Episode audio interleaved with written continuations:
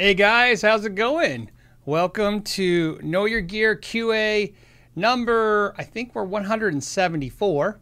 Yep, one hundred seventy-four. I don't know why I just don't read that before I start this this thing. I put it in the description and then I like act like I don't know after I just typed it in there about ten minutes ago. Uh, but anyways, this is one hundred seventy-four episodes on YouTube of the live show. I think the podcast is at two hundred and something. So this is the podcast live show.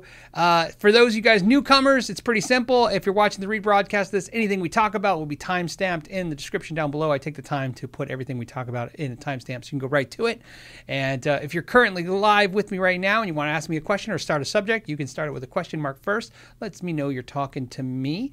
And also you can stream this on Spotify, uh, uh, what is it? Spotify, iTunes, um, iHeartRadio, all the places where you get podcasts, links in the description down below.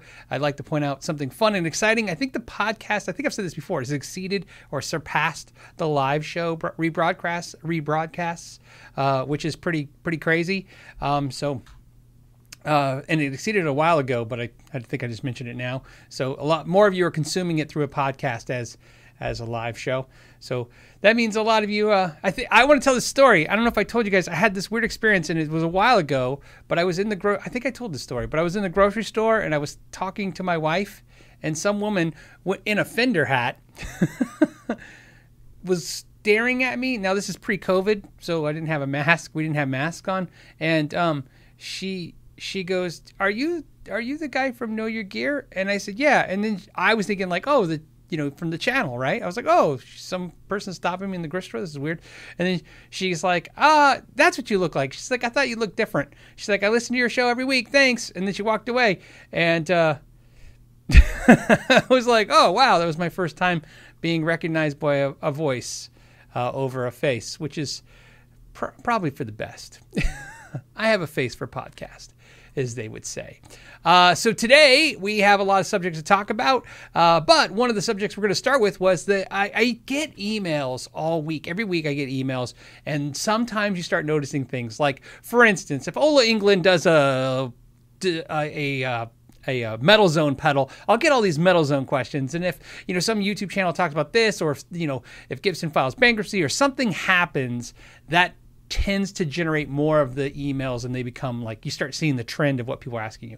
And this week, I don't know what started it, but I got a lot of emails about marketing and B S and confusion about things companies say. And um, I think I know where it started from. So let me tell you where I think the the the, the emails generated from, the, the core of it. As you guys uh, may know, if you're watching the show, last week, Nathan gave me the most amazing gift ever. You guys were witnessed that live with me. And uh, and then... Uh, I called Nathan after the show and talked to Nathan and told Nathan that I wanted to to make a video. And I told you guys I'd make it like by Saturday. And then I just thought about it going, that's not fair. That's not a, a proper thank you. So I wanted to spend time on the video. Hopefully you guys enjoyed it, taking the time to thank each person and actually document this. For me, milestone occasion. I've never had anything like that happen to me before. Uh, that gracious, that grand. So again, thank you again to Nathan for sure. Uh, man, I still, still overwhelmed. But uh, what I was going to say was, um, I think a lot of you got excited about P R S, right? Nathan works at P R S. It's all P R S stuff. I saw a lot of people going, I want to buy my first P R S. And that's, that's cool. It's great to see energy. Uh, and uh, I'm glad that Nathan created that energy, and that's even better. Um, but I think a lot of you, when you start with surfing, looking at P R S, there was a lot of questions about the T C I pickups and the, you know, the tune capacitance, tune compa- what is wrong with me? Tune, capacitance, inductance, say that twice as fast, pickups and some of the stuff. And, and uh, anyways, and then I got more questions this week, and it seems like a lot of questions about marketing uh, terminology. And I thought, we got to bring this up on the show. We got to talk about this. This is one of my pet peeves. Uh, I understand the, the the means of marketing, and I definitely understand the benefits of dumbing things down so most people can can understand it. And I think in marketing sense, if you want to dumb something down so that the average person who's not paying attention understands, uh, I, I love that. In fact, you know, sometimes my channel is predicated on that whole concept of, hey, how do I get somebody to understand a concept in three to six minutes where I know they're not going to watch sixty minutes of me talking about this one subject.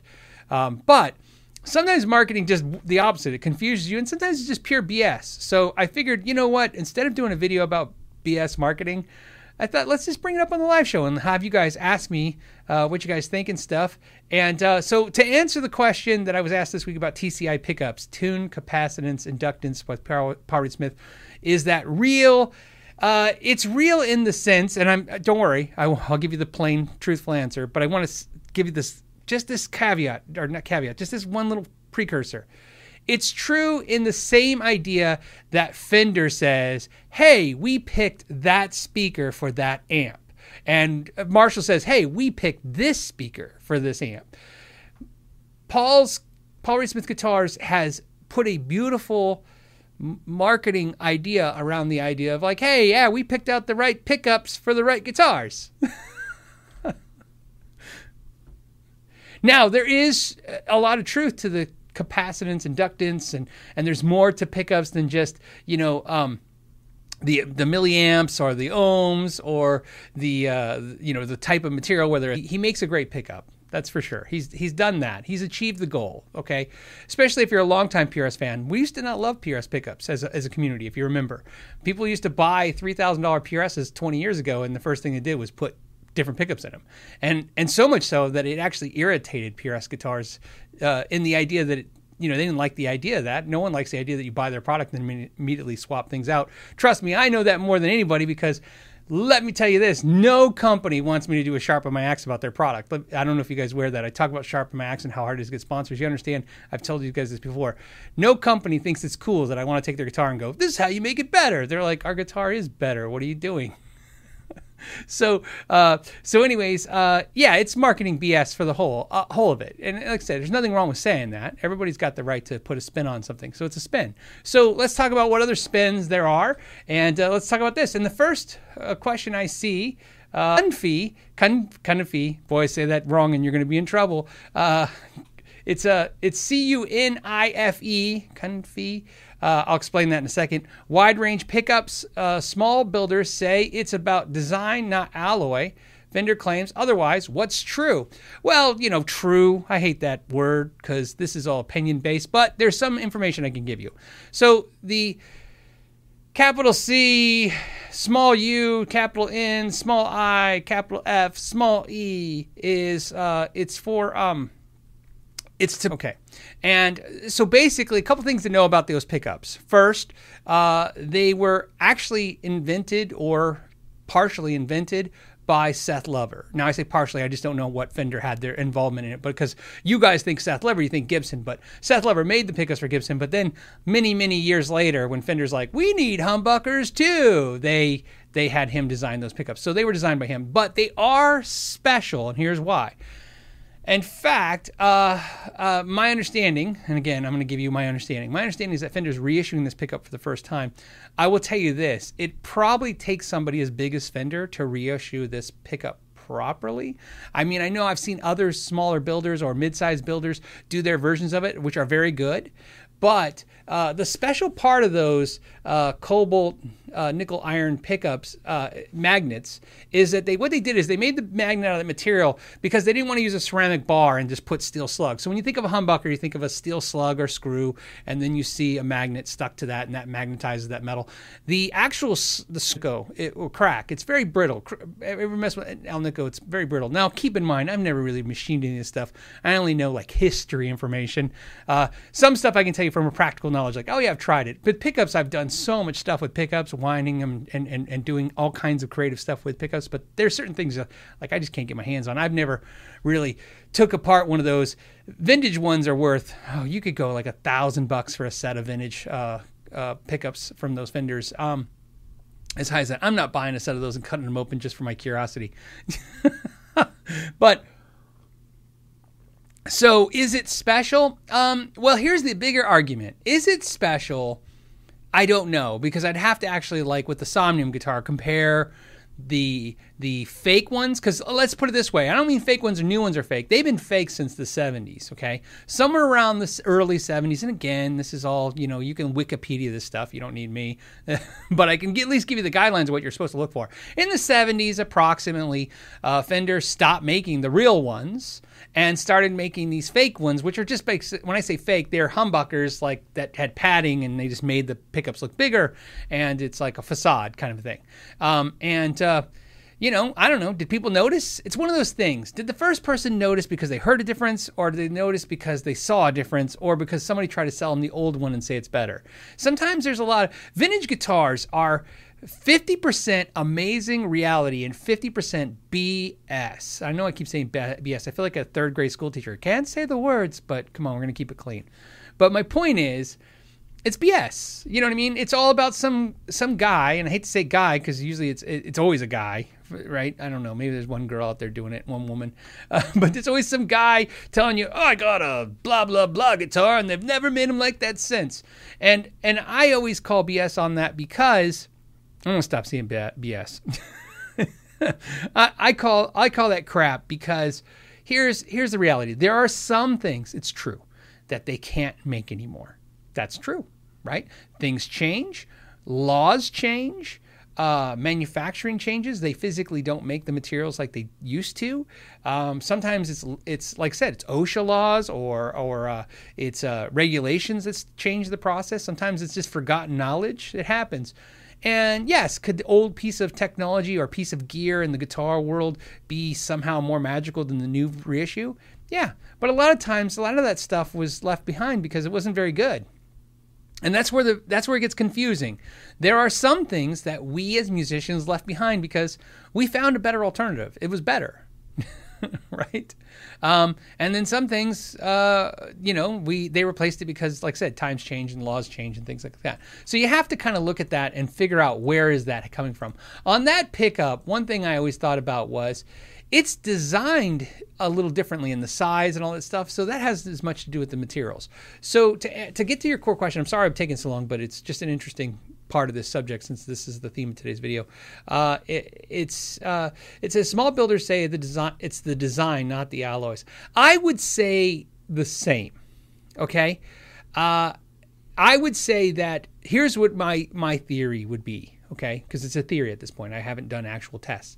My theory is that if you build a pickup physically like that, in other words, size-wise, space it out, because the, where we we all know this. Nobody has to convince you that moving a pickup up and down where the to the neck to the bridge changes the sound. If you don't understand that, well, then I don't, you need to start with some really basic YouTube videos or something, or or go back. But then no one's arguing that. No one's arguing like, hey, if I put a pickup in the bridge position, it sounds different than the neck. No one's going, nope, they sound the same. It's crazy. Just put one pickup in the guitar. No, they, we know that they sound different physically where we put the, the, the pickups. And we also know that changing the distance between the how wide, like wide range or narrow field. Uh, Paul Reed Smith has a pickup called narrow field. That's his, his fancy way of saying a mini humbucker, right? Good, again, good marketing. It's a narrow field. It's a field, a narrow field of range that just picks up the pickup. It's a mini humbucker. No, no, it's narrow. It's, it's not wide. Marketing. So, but still, doesn't matter. Still, we understand. I did a video we, we, we, uh, where I physically tested it. We took a mini humbucker in the same guitar, put it in, played it, pulled it out, put the full-size humbucker. Supposed to be spec'd the same by the manufacturer. In other words, designed to be the same, sound similar. They sounded massively different. Although I could argue they were using different magnets and different wire, and I think that had to factor in. I'd say ninety percent of the reason it was different is because physically it was just a different range of, of a spectrum of what it was hearing from the string. I would say, could you go out and buy a set of these pickups from Fender for four hundred dollars? I think it's like four hundred or five hundred dollars for the set from Fender reissue. Sure. Could you get a similar sound with a less expensive pickup that's just wider, like a wide range pickup? Yeah, I think the average, I think the average listener that's not educated, uh, when I say educated, I mean, uh, I like the word connoisseur. Sometimes when people go, oh, you hear the difference? Look, you don't always have to hear the difference. You don't always have to feel the difference or see the difference. You know what I mean? You understand that if you're into something, something excites you, whether that's, uh, you know, sports or music or, or food or, or, you know, wine, because I said connoisseur and people think of wine when they think connoisseurs. Uh, if you want to educate yourself about every detail, uh, there's a YouTube video that I, that I love. Okay. It's probably, and I'll put a link in it. It's one of my favorite YouTube videos of all YouTube videos at all time. I don't know why some crazy YouTuber did a great video. He wanted to know how much sawdust could he put in a Rice Krispie treat before people noticed it.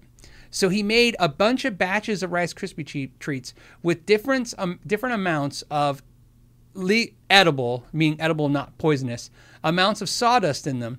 And he fed them to his friends, including the last one, which was like ninety percent sawdust and ten percent Rice Krispie, to see when they noticed there was sawdust. And it was what you expected. It was like number two or three, you know, when it was like forty percent sawdust, they were like, this doesn't taste like a Rice Krispie anymore.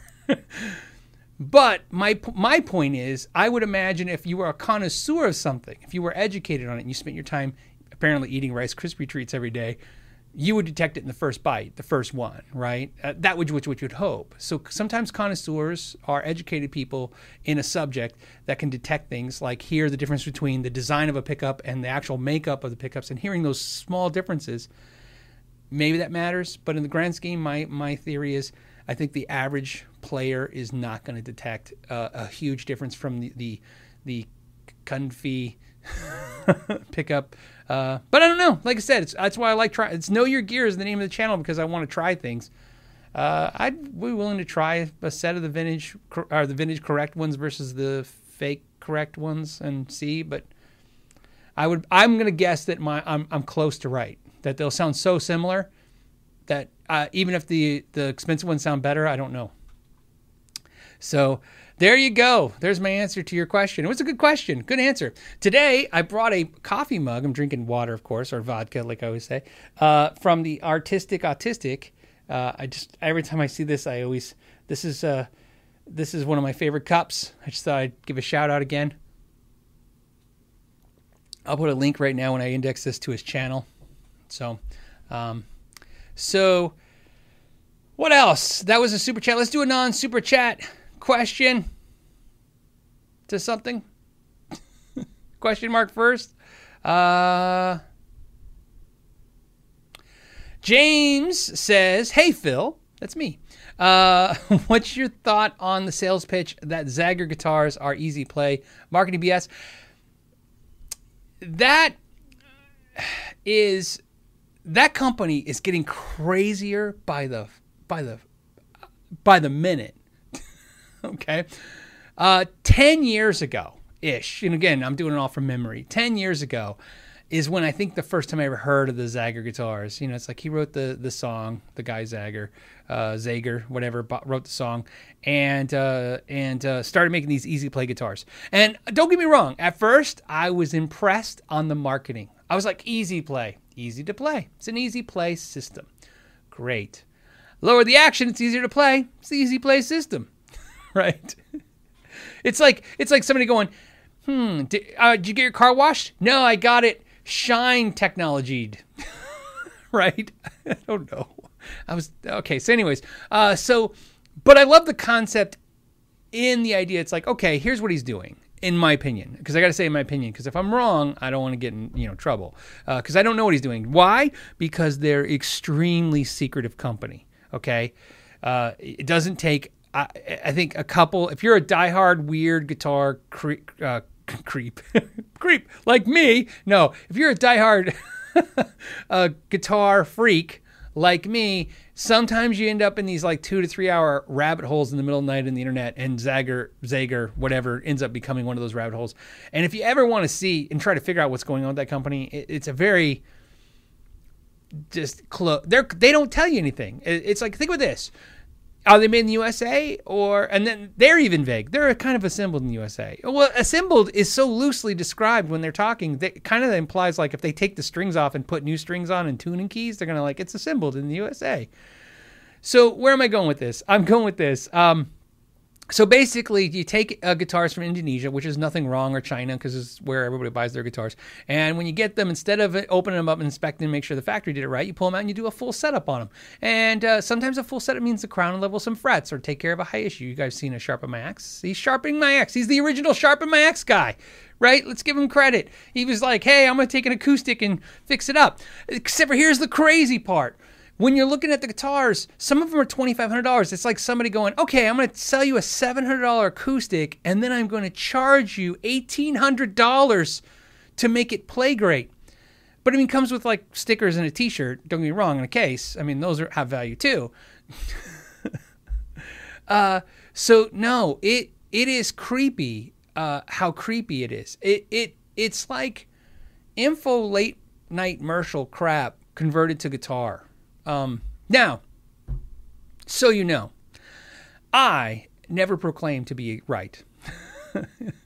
So what I'm going to tell you is this, because uh, these episodes always get about, you know, fifteen to twenty thousand views, or not always, I shouldn't say that, you know, like cocky like that, but it's likely. And the podcast will do at least that or more. Um, if the Zager guys hear me, I, I will pay with, I will pay to fly to your facility. I will film a video and I will be totally unbiased. I will literally be there to do exactly what I've done many times before. I will love to share the Zager history and company with you guys. Uh, you know what I mean? Um, as long as they're willing to, uh, you know, take the chance that, you know, if they're full of crap, it's going to come out. But I would do it, right?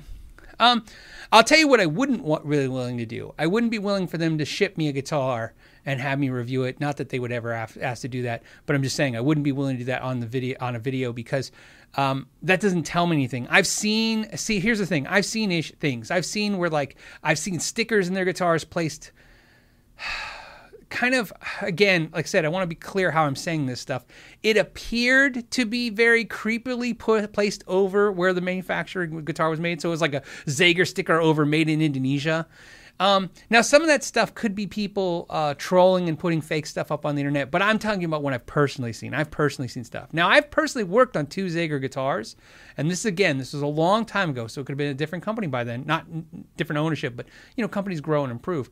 Those guitars were uh, those, at that time, I, I believe, and I'll pick, I'll just think of the one, an example. One of them, the, the customer paid, I think they said seven hundred dollars with the case, and my expert opinion, although they had a, I think at that time, they're like, my local luthier said he says guitars are ten times the prices. Well, I was the local luthier, and I looked at it, and I saw basically a three hundred ninety-nine dollars acoustic with a brand name. It means it would be four hundred dollars if it had like a Fender logo on it, a brand name. And so it was marked up higher than I felt the, you know, than what usually brands, off brands would get. And it was all off this, marketed off this Easy Play system. So it is a little creepy in the fact that it seems to be marketed towards people in that way. But again, that's how it appears. And again, it appears that way because when you go to get clear, easy answers off their website or off the internet, which, let's be clear, is should be very easy to do. Is it made in the U S A? Yes. These models are proudly made in the U S A. These mo- models are proudly imported, or unproudly imported, whatever they want to say. And, uh, it, you know, and this is what the company is. One of my favorite things about them was they used to post pictures of this shop in their ads, Um, like of building guitars, but I, but there's no footage of building guitars. Just show factory footage. Again, it's, it's very creepy because we're talking about marketing B S. The number one thing, the one, and I think is the worst thing when we talk about marketing B S, the number one thing that upsets me is when companies allude to be made in the U S A.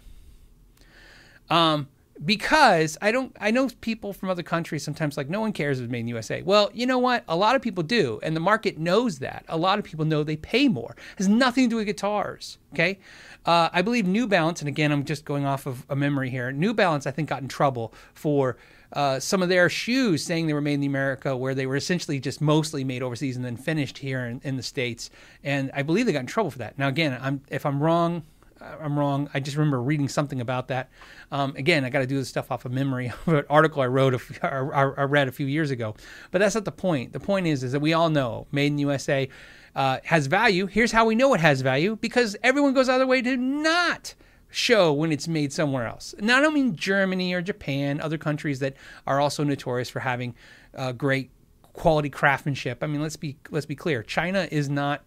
Uh, nothing, I don't want to say nothing wrong, but with China, Indonesia, uh, and Vietnam, companies, com- com- countries that are building our products uh, in those places inexpensively, that is the, that is the, I want to say the get. In other words, people are buying those products there, like Harley Benton stuff, because it's affordable. Okay, so so a lot of times, like manufacturers of make things will put. Sometimes you ever ever had to, I, I've looked at products for like ten minutes once to figure out where it says it's made. But uh, let me tell you something. If it's made in the U S A, you don't have to look for it. It's going to be apparent. It's going to be stamped into there somewhere or stuck on the box. So the reason I say that is is it's because n- not because of uh, the pride of the per, of the factory making in the U S, although that's a part of it. Um, And yeah, Sean Brooks, by the way, is saying, what about U K Marshall? Same thing, right? When it's made in U K and Marshall, it'll have the made in U K, I'm backwards, made in U K sticker on the front of the amp. But the made in Vietnam series, it doesn't have a big Vietnamese flag with made in Vietnam on the front of the amp. And again, it's because people are willing to pay more for, and I'm saying for some reason because everybody has different reasonings for that, and I don't want to go through them, but people are willing to pay more. And because people are willing to pay more, right, uh, they will be fraudulent sometimes and sometimes make it allude to that, like assembled in the U S, which, again, I don't want to go through that, uh, what's the the hierarchy of this stuff, but you get to understand, understand that. So Zager, to me, back to Zager, which is I think they seem to imply they're doing more than what they say. And, uh, and, uh, yeah. So, uh, to back to the Zager guy, uh, yeah. Peter says Zager's website says is proud to tell you Mike Huckabee plays Zager. Yeah. Well, they, they have all these strange, uh, uh, endorsements that are, you know, I mean, obviously they have notoriety, but I mean, obviously Huckabee's like a politician kind of guy, but you get the idea. We, it's a weird vibe is what I'm trying to say, but instead of condemning it or making fun of it, I just telling you, I'm venting my, because you brought it up, I'm venting what I see as a problem. I really feel like that if you bought a twenty-five hundred dollar Zager guitar, in my opinion, it was a horrible mistake and you shouldn't have done it. And if you did do it, I have done, I bought speakers off a guy off of, uh, you know, Craigslist that didn't work once. I mean, you know what I mean? We do dumb things, okay? You have to eat your money and go. If you haven't done it, think about it. Okay. What I'm saying is, is, is that uh, when I was just recently looking at Zager guitars and looking at the price points, I'm telling you, there are some amazing Taylors, Martins, hold on, what, I need water, and other very nice brands that you can buy. And not, and, and don't worry, Easy Play can be applied to any guitar. So I'd love to see if they have a patent on Easy Play, not a trademark on the name, that I can believe. I'd love to see a patent. But like I said, I'm willing to eat crow, be wrong, admit it. Like I said, I've admitted wrong many times. It happens a lot sometimes, more than I wanted to. Um, but I would. I pay out of my own pocket to go and film there. I'll film there. I'll we'll talk about it. I'll give them a fair shake. Everything will be discussed. You know what I mean? Um, because again, I hope I'm wrong. I don't want to. I don't want to think that companies are taking advantage of people, but it just doesn't feel right. Doesn't look right. And I've said this before. When it talks to buying stuff on Craigslist and stuff, go with your gut, right? If it doesn't feel right, it's probably not right. Zager guitars never felt right to me. That's my opinion. So there you go. Um, yeah. But on that note, so uh, great. Uh, uh, David Bruce says, do you have to buy do you have to buy it on Easy Guitar Plan? Yeah, you probably do. Uh and then oh C C Burgess. Okay, so C Burgess said this great thing. He says, how did Zager modify other brands as now easy to play guitars? So I my under, again, I'm, I'm my understanding, because I I didn't really like You know, I don't. I, I wasn't involved in really paying attention as the Zager thing uh, started. But if I remember correctly, it didn't even start as a brand of guitars. They started as like they were taking some inexpensive price guitars and fixing them up. Which at, that's what I said. At first, it seemed like a very almost noble concept. It would be like, imagine a small mom and pop store took all their hundred dollar Squire Epiphone-esque whatever Sunlight guitars and started putting sixty dollar setups on them. Which is really like a great idea. You know what I mean? Um, it, it, if you could do it, if you could pull it off, okay? Um, we would do, in our shop, we would do this deal where if you bought a, a guitar from us and signed up for lessons, we would set them up. Because that was the incentive. We couldn't make money on the damn guitar. We'd sell a guitar for one hundred fifty dollars. At one hundred fifty dollars, we would buy the guitar at like one hundred five dollars. We'd make forty-five dollars. I was charging it at that time at, you know, like I said, seventy bucks for a setup. It didn't make any sense.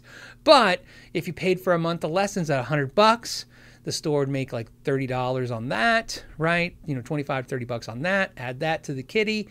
And then I would do the setup, which at that point we broke even, but the very next month we would make our twenty-five dollars, and we and if you stayed and you're successful, we would see the dividend of that, and then you would buy another guitar and more things. So it was investing. We could do it in investment logic to to, to do that. And we would pull it off sometimes because it was tough, because like, you know, a lot of people buy cheap. The cheap, people who, it's weird. People usually buy the cheapest guitars aren't going to buy lessons. I know what you're thinking. If you only have a hundred bucks, you don't have money for lessons. That's usually not how it works. It's usually the cheapest guitar concept of buying in, in a music store is the parent. It's the parent causing the problem, right? It's like, uh, you know, and you try what you can, but, you know, they come in and they're like, Timmy wants to play guitar. Or, little Julie wants to play guitar. What, what do you got for fifty-three dollars? And you're like, I don't know. You know, uh, so, you know what I mean? I, um, I remember, like, I remember I would have guys come in and go, how much is this guitar? And I'd be like, thirty-eight hundred dollars. And they go, oh. But I'd have moms in the store, and I'm like, how much is the guitar package? And I'm like, well, it's one fifty-nine. And they're like, oh, my God, one fifty-nine. And I'm like, yeah, for the amp, the guitar, the cables, the gig pack. uh, so, uh, anyways. Uh, so, yeah, uh, I'm getting, I'm getting sidetracked, I feel.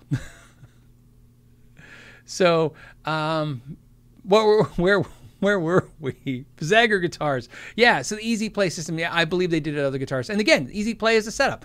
I think that's a interesting, and like I said, I don't mind the, the terminology. I think the terminology and the marketing of the easy play idea is ingenious. You make a guitar easier to play, right?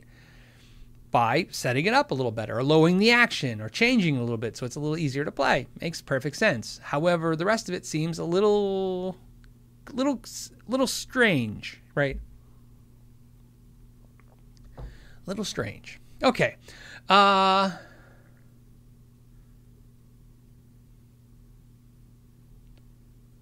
okay. Uh, Jeff Parker says, where do you draw the line? This is interesting. Uh, and this ties, to, again, we're still on the same subject of manufacturers and marketing, because uh, I'm sure this will tie in. He says, where do you draw the line? Uh, most Floyd Rose guitar bridges are made in Germany. Uh, yep, they're made by Schaller if they're made in Germany. Uh, so if a guitar is made in the U S A and has a Floyd Rose, is it no longer made in the U S A? Um, well, again, again, uh, there is... There is terminology out there that usually helps people understand this, like a certain percentage of a product was made in a country, therefore it's made in that country. California is even is really difficult because they really demand a high amount. It used to be like one hundred percent or some crazy like that for a short time. They they made some real le- hard legislation, and then they backed it off. Um, so much so that where you guys realize it in California, Fender, if you buy a Fender American Strat right now, it doesn't say made in the U S A.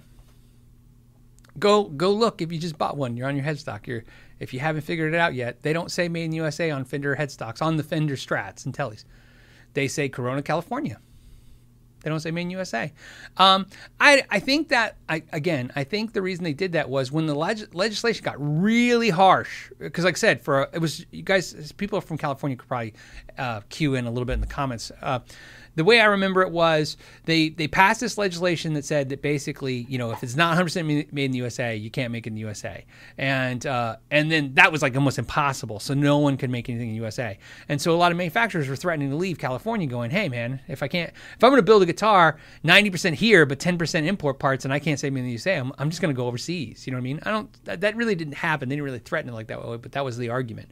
And then California like backed it off a little bit because I remember uh, all of a sudden it changed. Um, some of the some of the terminology changed, but I think Fender at that point just said, "Screw it, we're just going to leave Corona California or Corona, yeah, Corona California on the headstocks and just call it a day."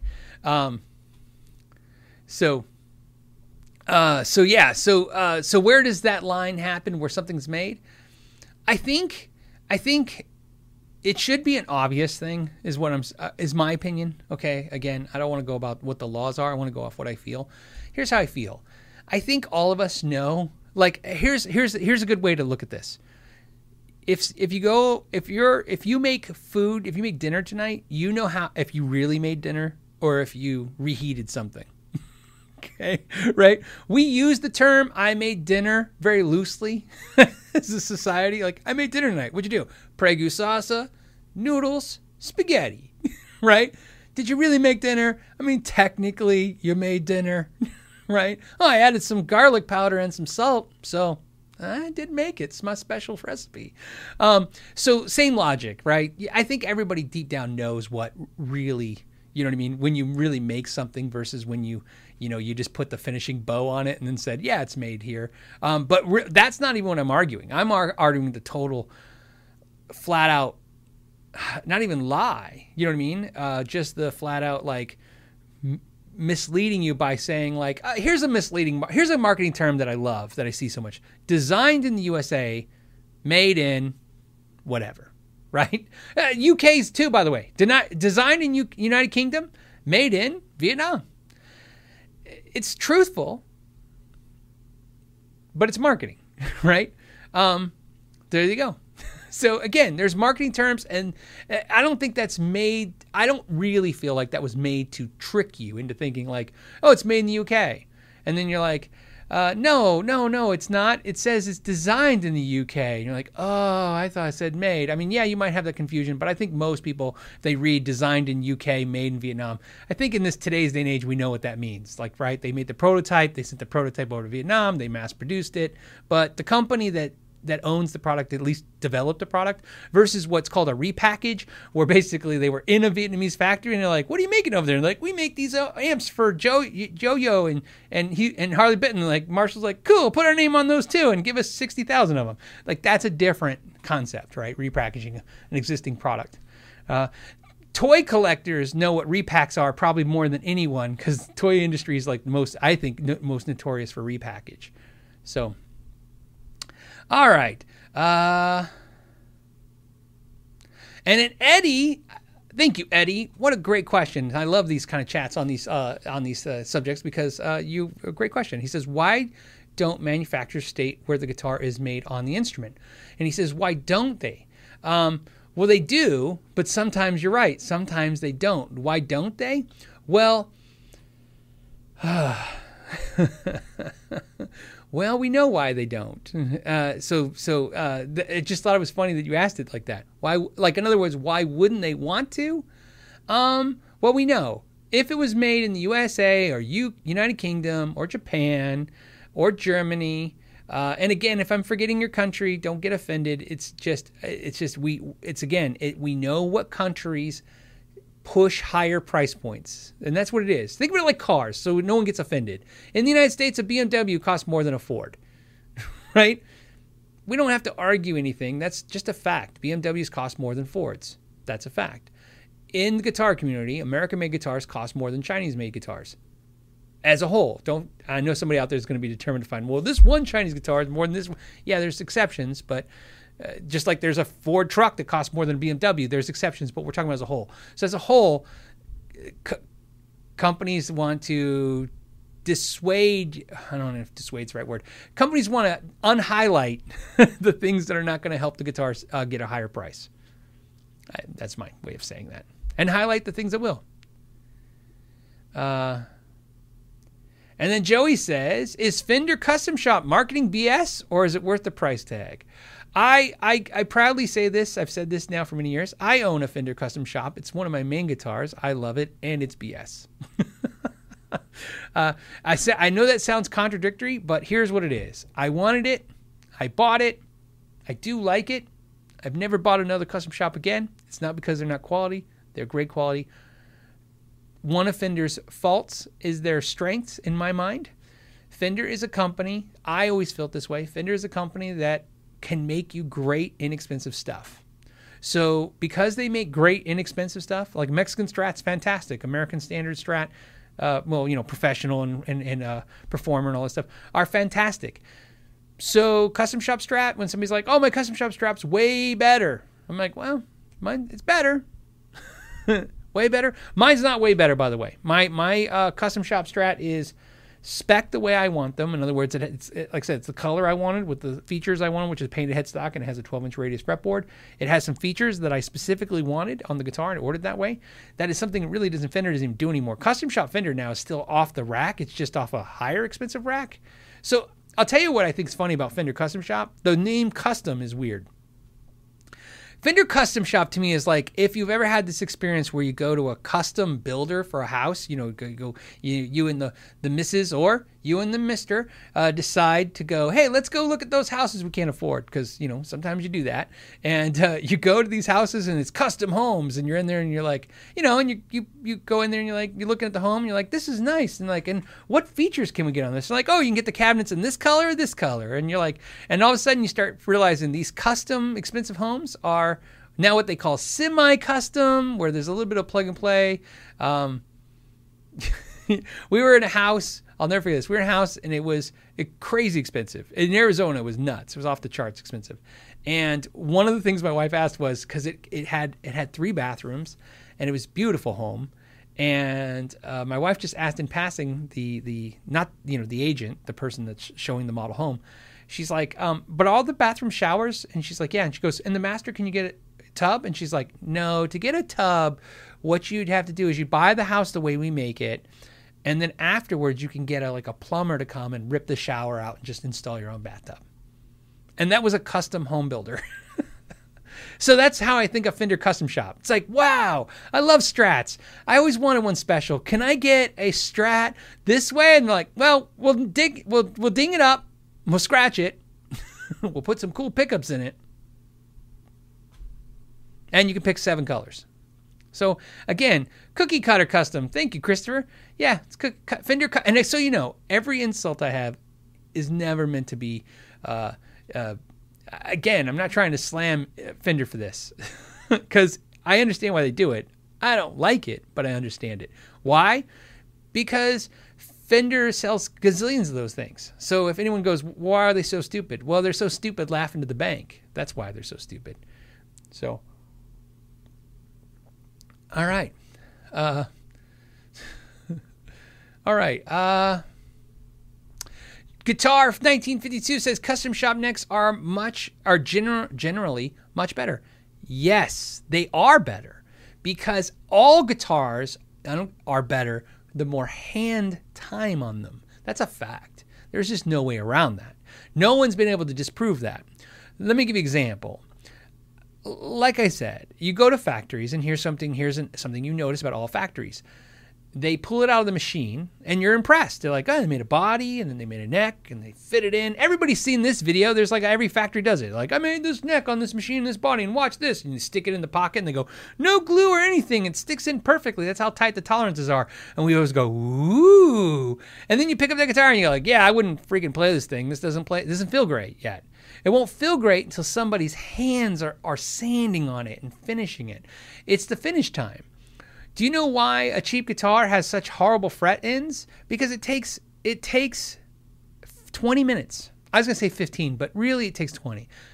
To do a fret end dress, I did a fret end dress on Dovey Doss's guitar in that video. That fret end dress, obviously I only gave you the highlights of the fret end dress, but I think I said in there, the fret end dress I did on that guitar was about eleven to fifteen minutes. That's how fast it takes me with one of those files just to go and just polish off the fret ends, okay? So if you hand me a guitar right now, I, I, I do it for, for people all the time. I can do it anytime you want. I can fret and dress your guitar, pretty much any guitar, uh, let's say twenty minutes in front of you, right? And just polish off the fret ends, okay?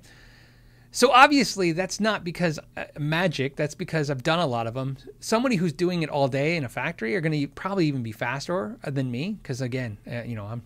I'm doing one a day, two a day. They're doing forty, fifty a day.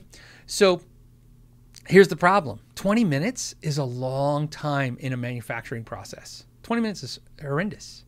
So twenty minutes on a guitar that's going to, a guitar that's going to street for one hundred sixty-nine dollars, to have an employee spend twenty minutes on one thing on that guitar, and that thing is just to make sure the frets feel nice, is, is a very hard thing to justify in pricing, even at whatever the, the, labor wages that everybody talks about. You know, like, hey, oh, the wage, la- the la- the um, wages are slave labor wages.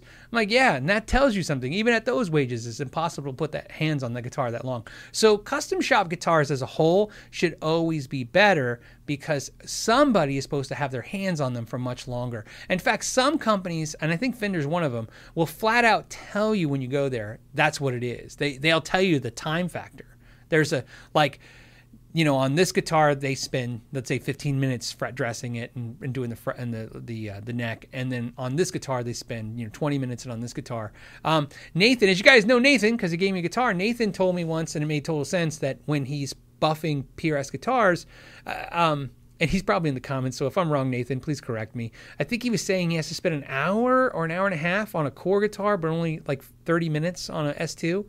I think something like that, buffing. And that's the same job. So think about it, he's buffing. So he's obviously, he's he's handing a guitar, a core guitar, to somebody after he's buffed it that's supposed to be like glass and perfect, and the S two is very good, right?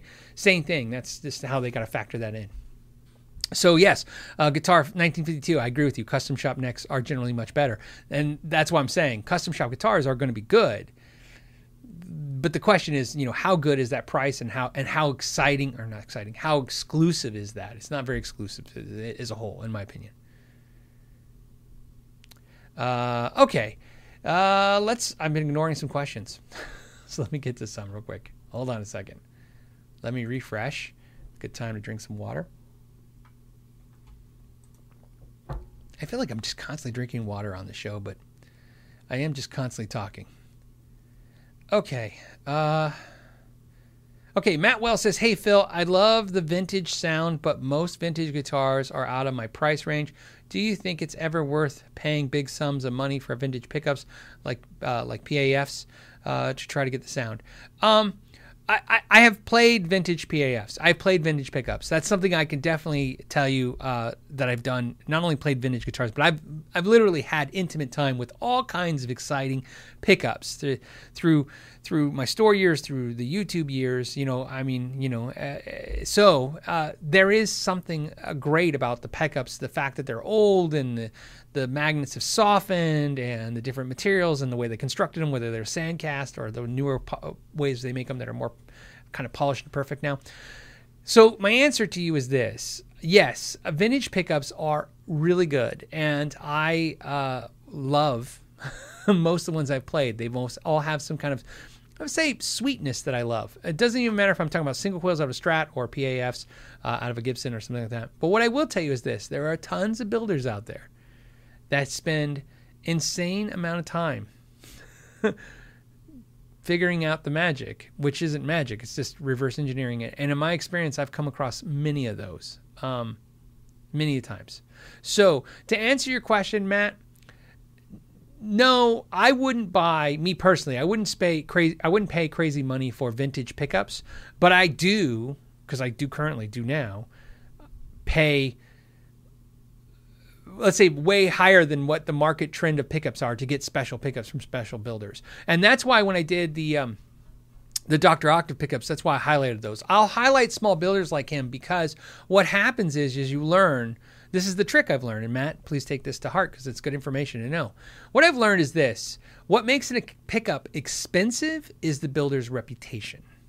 So trying to find the next good builder on a pickup is a magical thing to do, because you're going to find the guy who's going to soon get three hundred dollars a pickup, and you're going to get him for seventy-nine bucks a pickup. That's what you do. And that's why sometimes it's fun to try pickups from builders. That's why sometimes when a builder's like, it's one hundred fifty dollars for the set, I'm like, send him.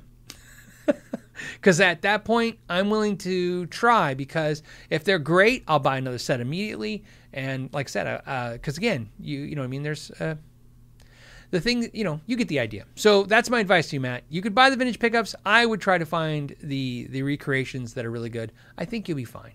Uh, to the point where I don't know if I would, I mean, I wouldn't, I wouldn't try to bet money to see if I could hear the difference between the two. Um, let's see. Hold on a second. Uh, Neil says, hey, Phil, I have a chance to buy a buy two. He's going to buy two guitars. Okay. He's going to buy two. You know this. We we always tell you to buy the guitar. He's going to buy two two thousand twelve D B Z uh, Barchetta guitars, unused, for about seven hundred dollars. They are used as wall display. Okay. What do you think of that model D B Z? The price, question mark. Is there anything I should be wary of being unused? Uh, Is there anything I should be wary of being unused? Uh, no, I mean, here's the thing. Look, inspect them, visually inspect them and check them. Make sure that there's no issues. Uh, sitting on the walls, collecting dust, shouldn't have any issues. Um, nothing should happen from that. The D B Z guitars from two thousand twelve, here's what's cool, man. They're made in the World Manufacturing so Factory. They're made in Korea. So they're very good guitars. They're, and the design's really good. And the look's really cool. Um, I feel like...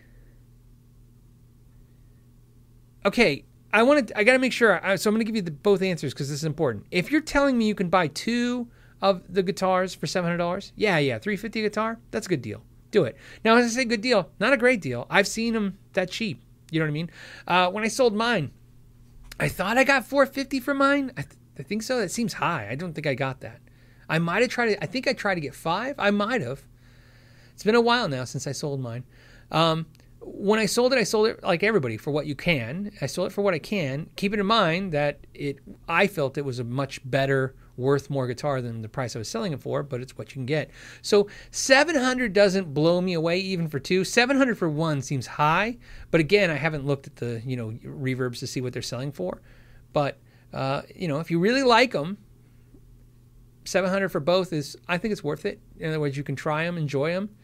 One of my favorite things to do, I think a lot of us do it on this, you know, in this community and on this channel, is if you can buy a guitar at the right price, you buy it. Like I said, I call it park your money. You park your money into the guitar, you play the guitar for a little while, you enjoy it, you sell the guitar.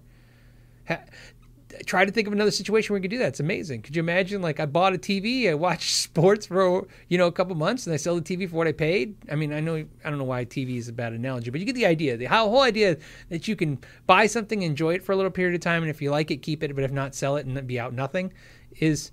it's not a high risk thing. It's fun to do as a collector. So yeah, I, I, but like I said, seven hundred piece, I'd say no. seven hundred for both, I say I think you're you're safe, and I, that's without me looking at the current trends on reverb to see what stuff's going for. Uh, Tom says new Princeton reverb has a hiss above volume four.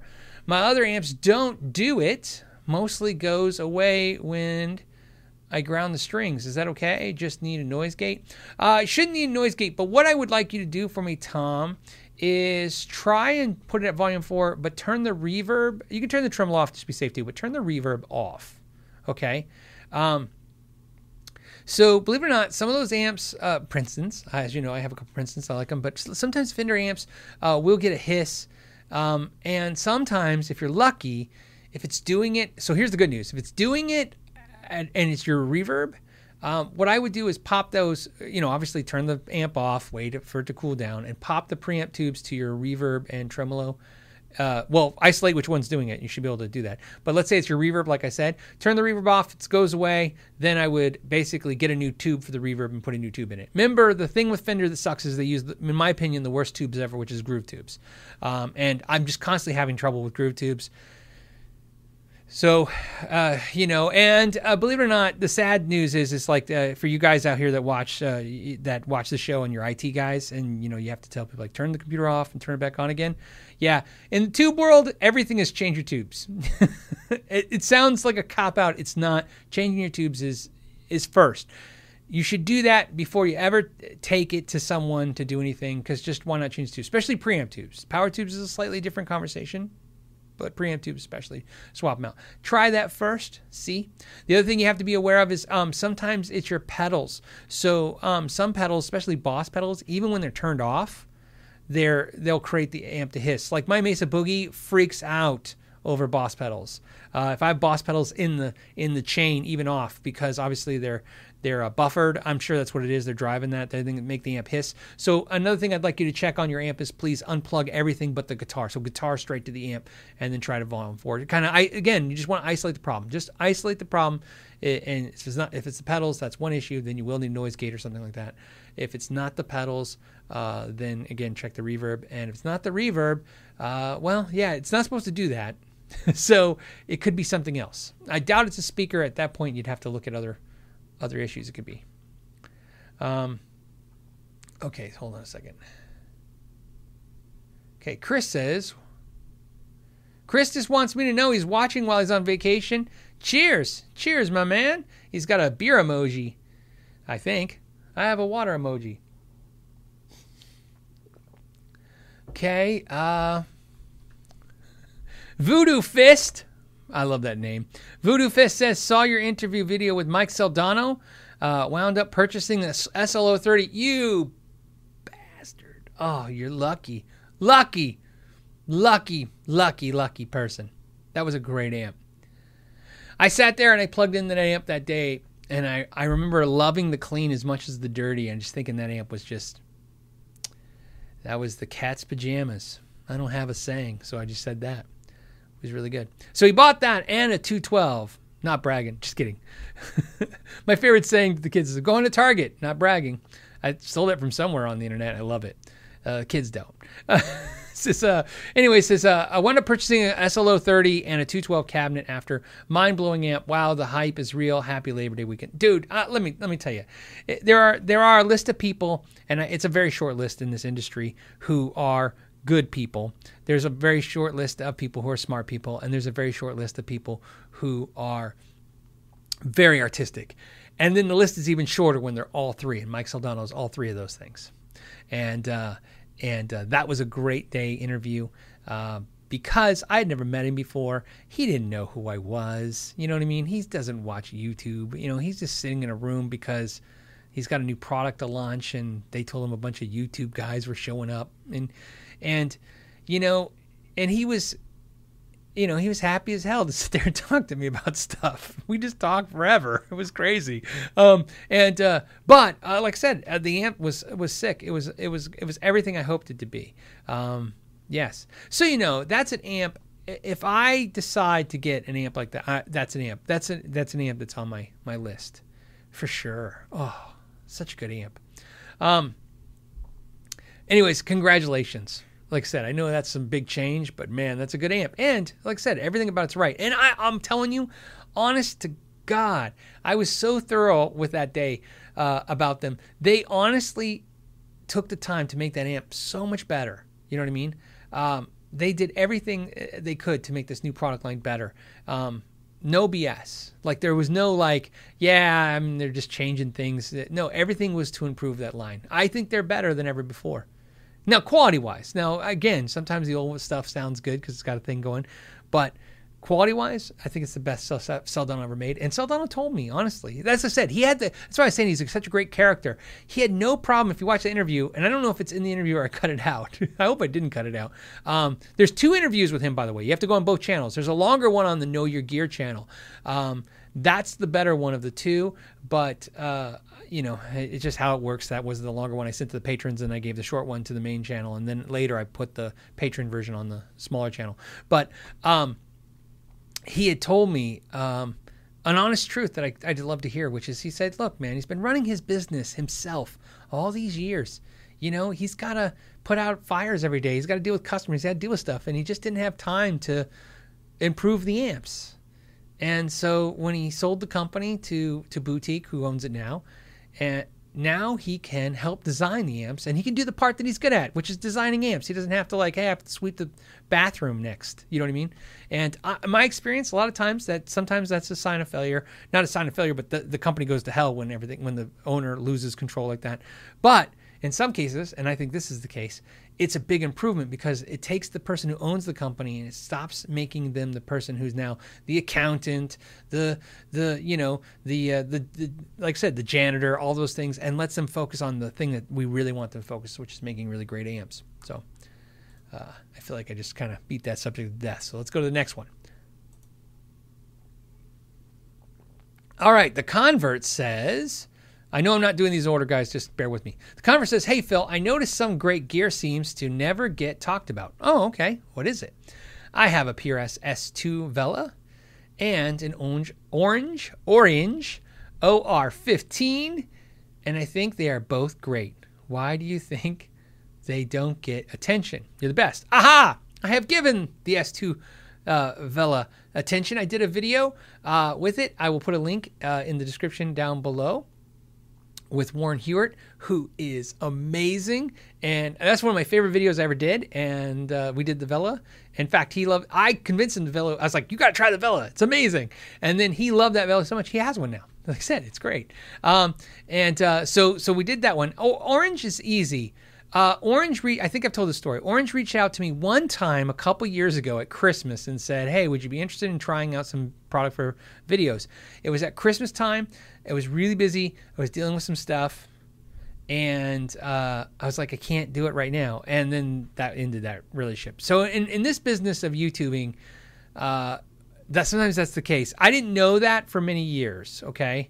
That's what makes this kind of a tough gig sometimes. In when companies reach out, you don't realize, like, apparently you can't say, well, I don't say you can't say no, but you can't say no. You know what I mean? You can't say, like, I'll be like, oh, because I do it all the time, as you guys know. I'll be like, I can't do it right now. I can get to it later. That literally means, like, we'll never talk again from, because they'll never, you know. Uh, so Orange, that's what happened to Orange. So uh, I, I guess my opportunity was, you know, hey, you want us to send your product? And I was like, I'm, I'm kind of busy. I, I'd love to do it later at the, you know, ne- at the beginning of next year. And then I never heard back from him. And I think I messaged him out once and never heard back. But like I said, their stuff's great. Like I told you guys, there's just nobody locally selling this stuff that I can get my hands on, you know what I mean, uh, in a way. And um, everything I've played, I liked. So, um, James says, it's your fault. I hear that a lot. Sounds... Since I bought the Spark, it's awesome. So thank you. Have a beer. You're welcome, buddy. Uh, you know what? I, I've been, like I said, I've been kind of sitting on the back, on the sidelines on the Spark. Every friend, I, I mean, not literally, but probably literally, every friend I have bought a Spark. Except for Ralph. I think he's the only one that didn't buy one. Uh, I mean, literally everyone I know bought a Spark. Um, and, uh, and uh, you know, I'll either... get clobbered, but most everybody's saying the same thing. They love them. I'm telling you, I think, like I said, we all agree Positive Grid handled the whole thing wrong, but I'm telling you, that amp's a very impressive little practice amp. It's fun. Like I said, it's very good.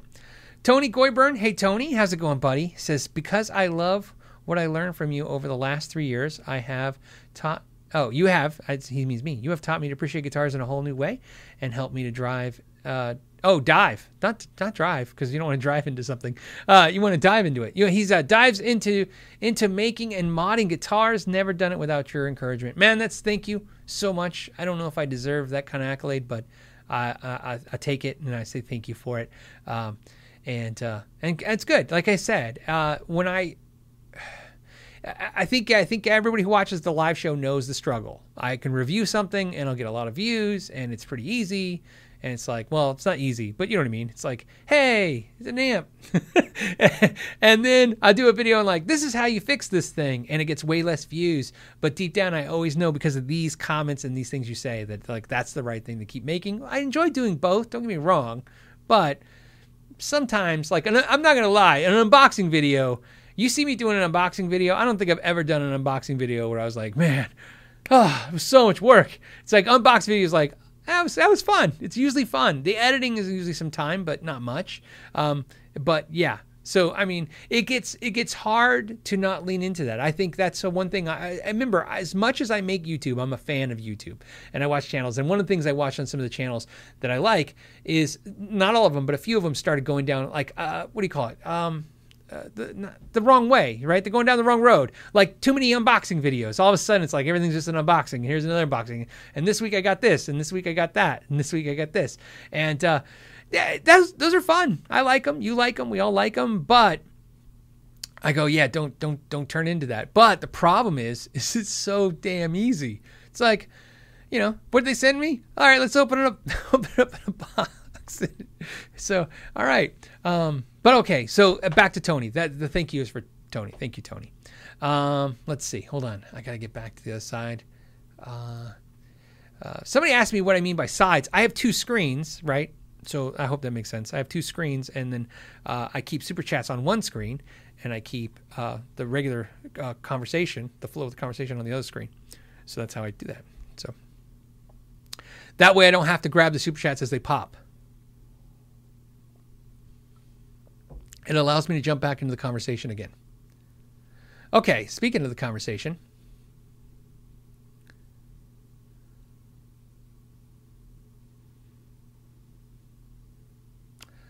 Um, Daniel says, because there was so much negative feedback on Positive Grid's, Grid's handling, I waited to order mine until a week away from something. I'm sorry, buddy. It just jumped on me because I didn't... hold it, I guess, in place. Um, but he's basically saying he just got his, I think he said in ten days. And, and I think I said this, please understand. Now, don't yell at me if the price goes up because I don't know if the price goes up. But like I said, anybody who's concerned about wanting to buy one of those amps but doesn't want to deal with any of this, like, will they ship it? Won't they ship it? Because everybody's been nervous, but everybody I've been talking to is like, yeah, I've been getting it pretty quickly. Uh, but, you know, it still makes me nervous. Um, I, I really, I think I understand the story. The rumor I heard is that Sweetwater's going to get them. I just don't know if the price goes up, but at least you won't have to deal with anything. Um, you know what I mean? Uh, you know, so so there you go. Um, and and please don't, I don't want to overhype the amp. It's not the greatest thing since sliced bread. It's just a really good amp. You know what I mean? That's all. Just a really good practice amp. It's a practice amp. It's a little practice amp. I had somebody say, like, I not not because of my suggestion, but somebody's like, you can't gig with this thing. I'm like, yeah, I wouldn't. Ralph was playing it.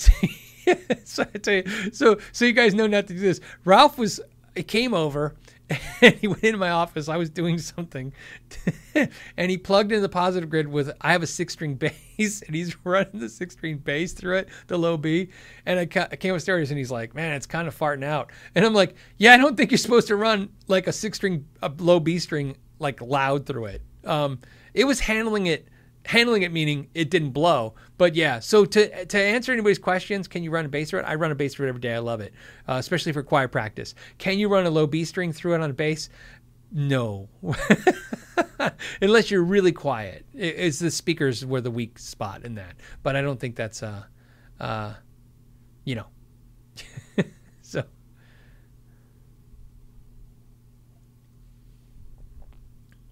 Caesar said, if all you did was unbox, I wouldn't mind it. Yeah, you know, I wouldn't mind it either. Like I said, it's it's it's, it's not easy, because uh, I don't want to allude that anything's too easy. But it's, as content goes, I don't think I do. I can't think of, I'm just, so you guys know, see, I'm pouring water. It's funny. So now I have these, this, I don't know what this is. Thermoflask. Sponsored by Thermoflask. It's not, so you know. Um, it's a weird thing. Uh, as you get older and the world changes on you, and then you get weirded out by things. This thing is aluminium or aluminum, and it has this little locking spout. My wife bought this for me. This is the thing that keeps your water cold. I swear to God, this is not a commercial. I'm not associated with these guys at all. I didn't even know what it was called until I just read it now, because I'm going to sound like a commercial. But here's the thing. It keeps the water ice cold. It's kind of a weird, you know, as you guys all have these, these dual layer things that keep cool. But what weirds me out about this is it totally makes me laugh, because in the Army, I would never drink out of my canteen. Just the idea of drinking out of a metal container with that stupid, same thing, that turn thing, and you flip it and you drink, right? Remember basic, anybody basic, drink water, drink water. And I went to basic in October, which is the worst. So they make, the whole time you're marching, you have to drink water. And then to make sure you drink the water, they made you o open up your canteen and hold it over your head. And then some of the privates, the water would just go over their head because they didn't drink all their water. Anyways, my point is, is I drink this now, and that's all I have, flashbacks to the Army of how I didn't want to drink out of these things. And now my wife's paying forty bucks or whatever, the twenty bucks, whatever these things cost, so I can drink water out of them. It's just funny. Right? Next thing I know, I'm going to eat bologna and cheese again. Green bologna and cheese. For those of you guys remember green bologna and cheese. So, all right. Tony says, it's not gross. I, I, I don't know. It's just an idea. I don't know. The idea of drinking water out of metal was weird to me. It always was. Okay. So, uh... Ah, R N A is talking, but he, R N A Music, he's saying uh, live streaming is easier. Maybe. I actually think unboxing is easier than live streaming. Um, because uh, when I do live streaming, I think it's not, I mean, it's not the hardest thing ever, but sometimes uh, I'm reading all these questions and I'm trying to think and, and, uh, you know, it's actually, I'll tell you, you know what's hard about live streaming? Watching this thing after I just did it. Because after we end these things, I watch it and I timestamp it all. Watching me, it's like, a, it's a Lewis, no, Lewis, uh, Lewis Black said, if you go to the gym and watch yourself work out, your brain can't handle the fact, like, if you watch yourself do something you don't want to do, right? Something like that. Um, I feel like, uh, same thing. I'm like, I just, I just did this, and now I'm watching me do it. It's the weirdest thing. Uh, okay. Um, Sean Brooks says, Phil, is it worth upgrading the Marshall Origin twenty to the Studio Vintage? Um, I don't know, because I haven't compared the two. I just don't know the answer. Uh, I, I don't know. The sad thing is they're so far from each other in price point. I mean, you can get the Origins right now for a song, and even when they were uh, not cheap, they were inexpensive. I mean, it's double to get to the Studio twenty. I just don't have a reference of those two. I don't know, but I wanted to at least comment on it. So, curious. All right. Uh, and then Jordan says, Engl Rockmaster versus Marshall J C M eight hundred twenty watt. He's like, which one? I don't know. You know, Engl was going to send me the new, um, oh, what's wrong with me? Why can't I think? Fireball twenty-five. Uh, I, uh, but you know, it's COVID, so I haven't sent it yet, but, uh, that was as far back as like September of last year. They were going to send it. Um, and then, you know, they ha it hadn't come out yet. I don't know if it even come out yet. Has it come out yet? It's kind of, I've seen a little bit, but not some places, but they were supposed to send one so we could check it out on the channel. Um, but I haven't seen it. So no, f not familiar with it. Um, and, and here's why, this is why I'm telling you that story. I was going to buy an Engl Rockmaster. I've had this problem now a couple times with companies, guys. I, I want you to understand some of this stuff. I always tell you guys this stuff because I, I just want you to know, you know what I mean? Try to be upfront about stuff.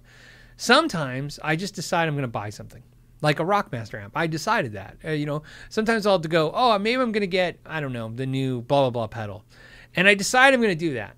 And then a company reaches out to me and goes, hey, we want to send you this. So, so like, give me, a, I'll give you a, an analogy, a story. So it's not specific to a company. It'd be like if I decided I'm going to buy the new, uh, the new Fender Tone Master amp, and I go, yeah, I'm going to buy that. And then Fender calls me up and goes, hey, we're going to send you this amp. It's different, but you're like, oh, okay, well then I'll wait. I'm not going to buy a Tone Master amp until they send this amp. What happens if I like that amp? Maybe more, right? So like the Rockmaster, I've been wanting a Rockmaster, and when they were like, oh, we'll send you the Fireball twenty-five, I'm like, oh, well, crap, they're going to send me the Fireball twenty-five. What happens if I like it more? And I'll, I've already bought the Rockmaster. I'll have to sell the Rockmaster, deal with all that. So this happens sometimes on the channel where a company, you know, so I'm just waiting. So once they, so here's the, what I'm saying. If I get the, if I get the Fireball twenty-five, let me tell you what's going to happen. I'm going to love it and keep it. I'm not going to love it, and I'm buying the Rockmaster. There you go. So that's the answer. So to answer your question, Rockmaster versus the J C M eight hundred, I'm not saying they're so different. I can't say they're so different. Uh, they're so different. But me, I would pick the Engl over the J C M eight hundred because I had that tw the twenty watt J C M eight hundred, and it was nice. I liked it. I ended up not loving it. Um, all right, let's hop over. Let's get some of those super chats because we're gonna have to button this episode up pretty soon. While I'm reading, I will drink.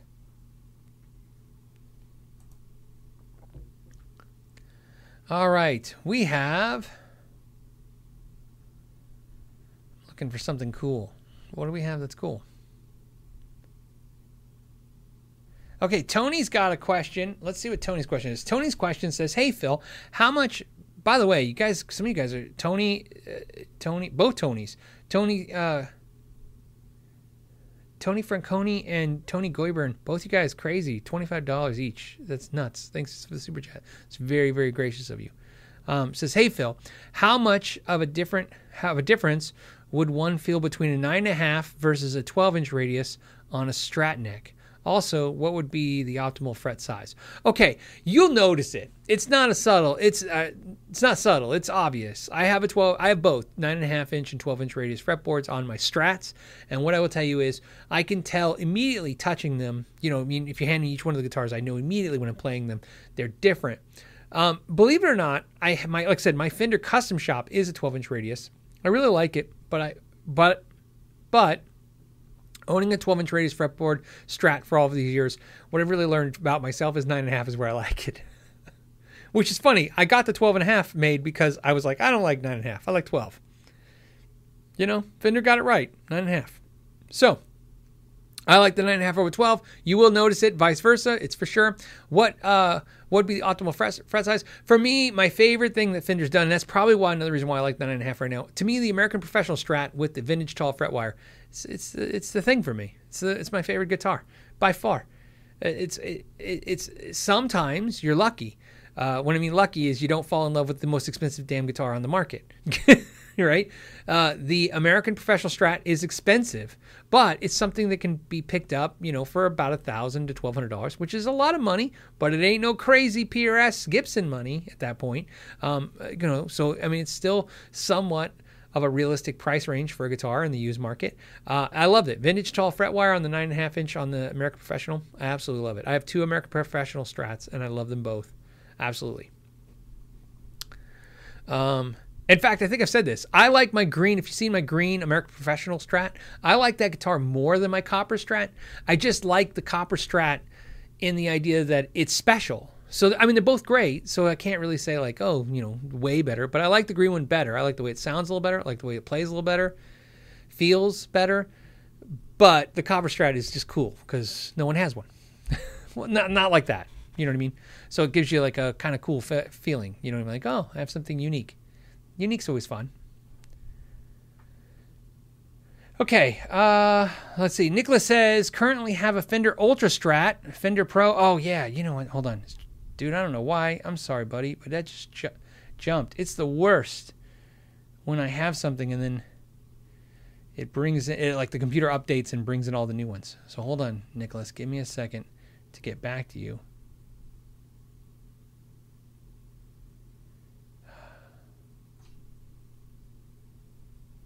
Oh, you know what? It might have shown me an old one. Because now I don't see it. Okay. Well, then we'll go from the top. We'll go from Dark Shadow. Dark Shadow. Oh, Shadow Witto. Shadow Witto. I'm never going to say it right. Or I'm saying it exactly right. I don't know which one. You guys figured it out. It says, hey, Phil. I've been playing for fourteen months. I've accumulated nine guitars. That's almost one a month. That might be the might be a problem. But we'll go on. Let's, let's hear this out before we judge him. tenth on the way. It's not looking good so far, buddy.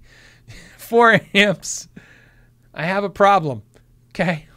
We're here to help. We're here to help. Now, is that normal? Yeah. It's it's normal if you have money. Yes. No. If you are new, if you buy a guitar, let's be very clear. If you buy a guitar and you don't have expend, uh, disposable income like crazy, you buy a guitar and then sometimes a year later you buy the next guitar. Sometimes. If you buy a guitar and you have disposable income, yes. Have I seen uh, uh, people buy ten guitars in the first year of playing guitar? Yeah, of course. I've seen it. Just, if they have the money, you can do it. It's your money. If it makes you happy, do what the hell you want with it. No one should be able to tell you what to do with your money as long as, like I said, as long as you're not doing anything legal or hurting anyone, it's your money. Trust me, there's worse things to do with your money than buy a guitar.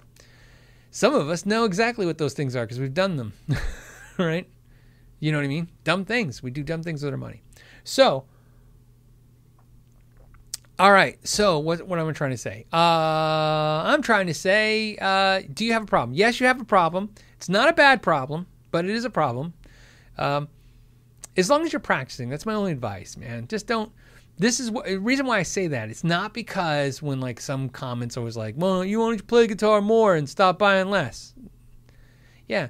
The, the, no one should have a say what you're doing. But what I will tell you is if you don't practice, you won't, you won't, you'll just have a bunch, in a couple of years, you'll have a bunch of guitars and that's it. So just make sure, you know what I mean? And if you're going to, if you have the means to keep buying guitars, try to put some goals assessed, uh, attached to that. Okay. You know what I mean? A fun thing to do with a new guitar is say, if I buy this guitar, I promise myself to learn this. I do that all the time. It works for me all the time. It's it's still B S, man. I told myself, I said I was going to say B S. I feel like I said, I'm so cheesy. Um, but like, you know, hey, I'll get a jazz guitar, but I got to learn one jazz tune. You know what I mean? Um, and that's why when I have all these guitars, sometimes that's what I've done. I'm like, okay, I'll get an S G, but I got to learn at least two A C D C songs. You know what I mean? Um, It, it, it's it's not that important, but to me it's important because it's, again, I don't I don't want to just buy stuff. But yeah, even though there's nothing wrong with just buying stuff, you can just, you know, sometimes some people collect bobblehead things and stuff, beanie babies. I don't know. People collect crap, so you're allowed to collect whatever you want. But p- practice, because I'm just giving you good advice. If you don't practice and play, this uh, will be a short-lived hobby for you. Um, and then. Uh, Enrico says, C nineteen, COVID nineteen, uh, ruined the used market. Price tags uh, are obnoxious. Absolutely. Uh, everyone I know who's selling on Reverb right now is selling in record speeds of, of used gear.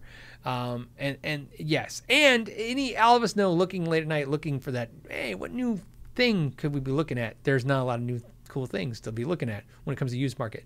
Yes. What we'll talk about on the show in the future, if you guys want to talk about it, uh, you know, where, when does this change? Because it will change, right? We can't be in a hypermarket. We're in a hype, oh, I don't know, hi, not hypermarket, but everybody's selling a crap ton of guitars. And there's all kinds of reasons for that. And everybody's right. I've heard every reason. Like, well, it's because people are trapped at home. Yes. It's because people are getting those stimulus checks. Yes. It's because people are bored and they need something to do. Yes. It's because, right? I mean, there's all these reasons. And it's collectively all those reasons, right? That's how the world works. It's just a lot of little things happening and creating a big thing. So there's all the thing. The question is, when does it change?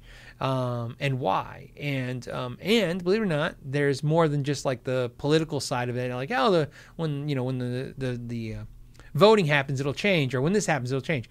Uh, there's all kinds of things we don't know. It's, it's all speculation, but, it, but as we go, it's something we'll talk about on the channel cause it's interesting. Um, but yeah, it definitely has changed the used market for sure. Uh, okay. This comes from Nick. Nick says, "Hey man, I love the channel. Uh, I've been watching for some time and I love the vids. What's your opinion on Schecter guitars?" Man, I love Schecter guitars. I just did the C one. By the way, just to show you what fun it is to be a YouTuber, I was hanging out with my patrons last week. I think it was last week. It might have been a little longer than that, like a week and a half. But I was hanging out with the patrons and we were talking about the channel and I was showing them how I made seventeen dollars on the video I did of the Schecter for thirty-one thousand dollars. Now, I wasn't whining and complaining. I was showing them for informational purposes, right? So I just want you to have context of it. I found out since the reason why it's so low is because it had the word exotic in it, and somehow that f flagged or changed the advertiser. So if you look at that video now, it doesn't say C one exotic anymore. Yes, you have to watch what you're doing on YouTube. It's a different world. So uh, not that I was uh, going to make thirty-one thousand is big money, but you know, seventeen bucks for six hours worth of editing and filming. It didn't feel too awesome, but uh, to answer your question, love them. I have another Schecter uh, video coming uh, very soon, uh, and when I say very soon, I, I don't know when it's going to come out. You know what I mean? I don't know when I'm going to have it placed out, but I mean it's it's done. It's a finished product at this point. Um, but love them, highly love them. I'm a big proponent for Schecter guitars. Very good guitars for the money. Used Schecter guitars are better than new guitars because, like I said, they. Uh, I just literally, I think I was telling my buddy Tim this yesterday. Was that yesterday?